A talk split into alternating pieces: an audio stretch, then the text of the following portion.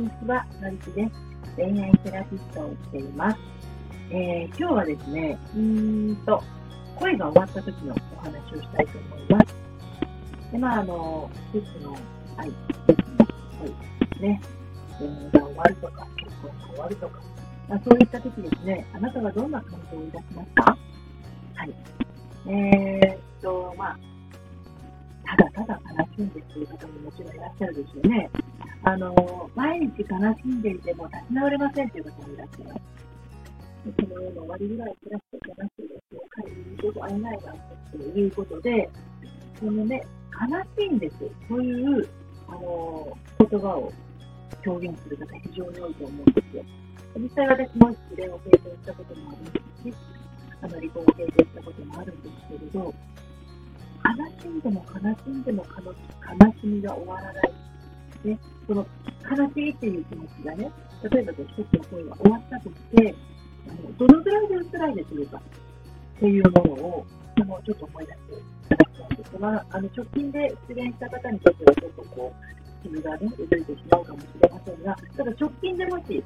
そういった思いをしていて、なかなか悲しみから立ち直れないという方にはね、あの非常に参考になるかと思います。はい。でね、この悲しんでも悲しんでも悲しみが終わらない。下手すると、1年、2年、3年、5年してくる人っていらっしゃるんですよ。一つの失恋のね、そういった心の痛みを悲しみとして何年もしてくる方います。でそういった場合はですね、この悲しいんですっていう、その気持ちは、実は、仮面のようなもので、仮面を外すと、本当はこういう気持ちだったっていうのが出てくるんですよ。で、これあの、ノリピクスの女性の皆さんは、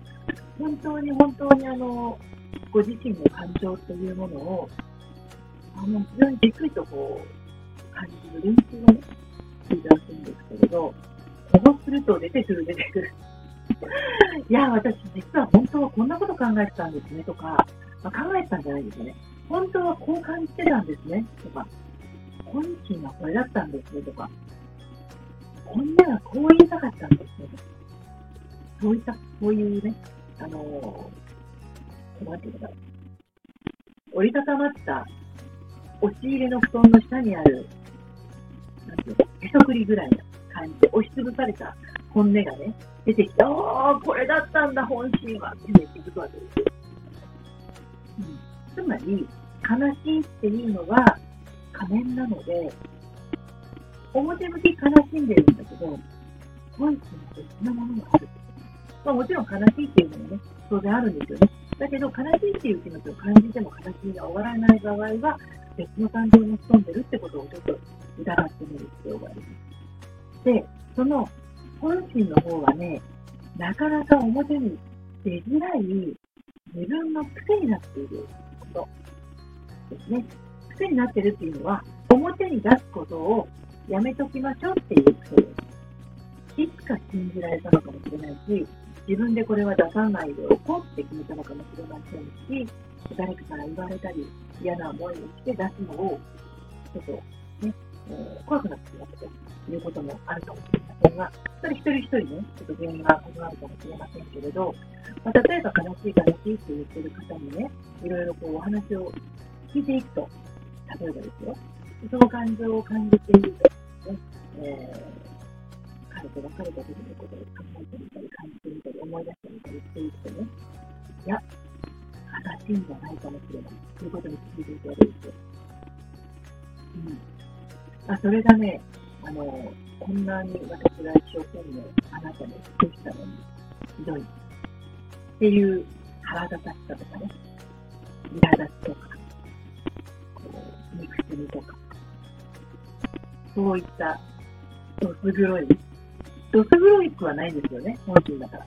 どす黒いと自分で思ってしまうような気持ちが出てきて、慌ててそれを、いやいや、そんなこと考えてる。私そんな風に考える人じゃないみたいに、あの、こう、消そうとして、またこう、押しつぶしたんですよ。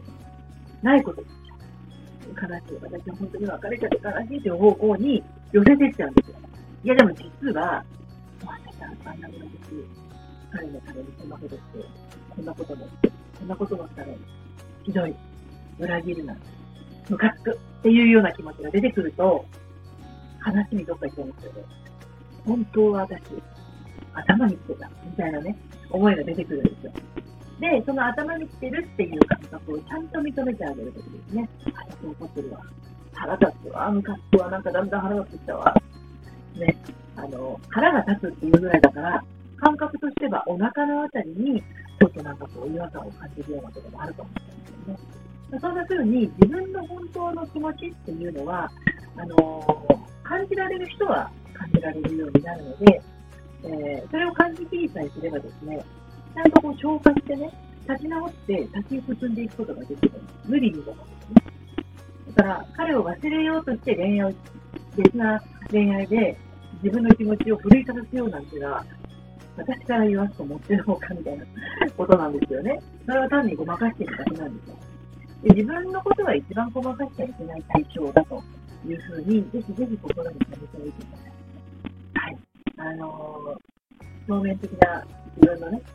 自分が自分を騙すような感情感覚で、え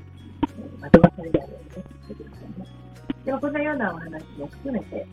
1月からのオンラインサロン、えー、正しい恋愛の悩み方、のりきの隠れ家ですね、1月から始まります。えっ、ー、と、LINE から受付をスタートしますので、えー、参加してください。LINE にご登録をして、お待ちいただけると嬉しいです。あの、LINE 登録したら、あの、のりきの隠れ家興味ありますみたいな感じでメッセージいただけるとあの、嬉しいですね。あの、初期メンバーはね、あの、私もともとそんな大所帯なオンラインサロンを目指しておりませんので、あの最初は本当に少ない人数で参加してほしいので、定員を受けるまではいかなくても、そんなに大所帯は考えています。はい。ですので、あの、ある時期にしたら、と、受付締め切っちゃうかもしれないぐらいの、これでまででね、やっていこうと思っていますが、ただその分、閉じた場所ですので、あの、外では話がこういった不特定、不特定多数の人が聞くような、あの、場でのお話じゃないものも、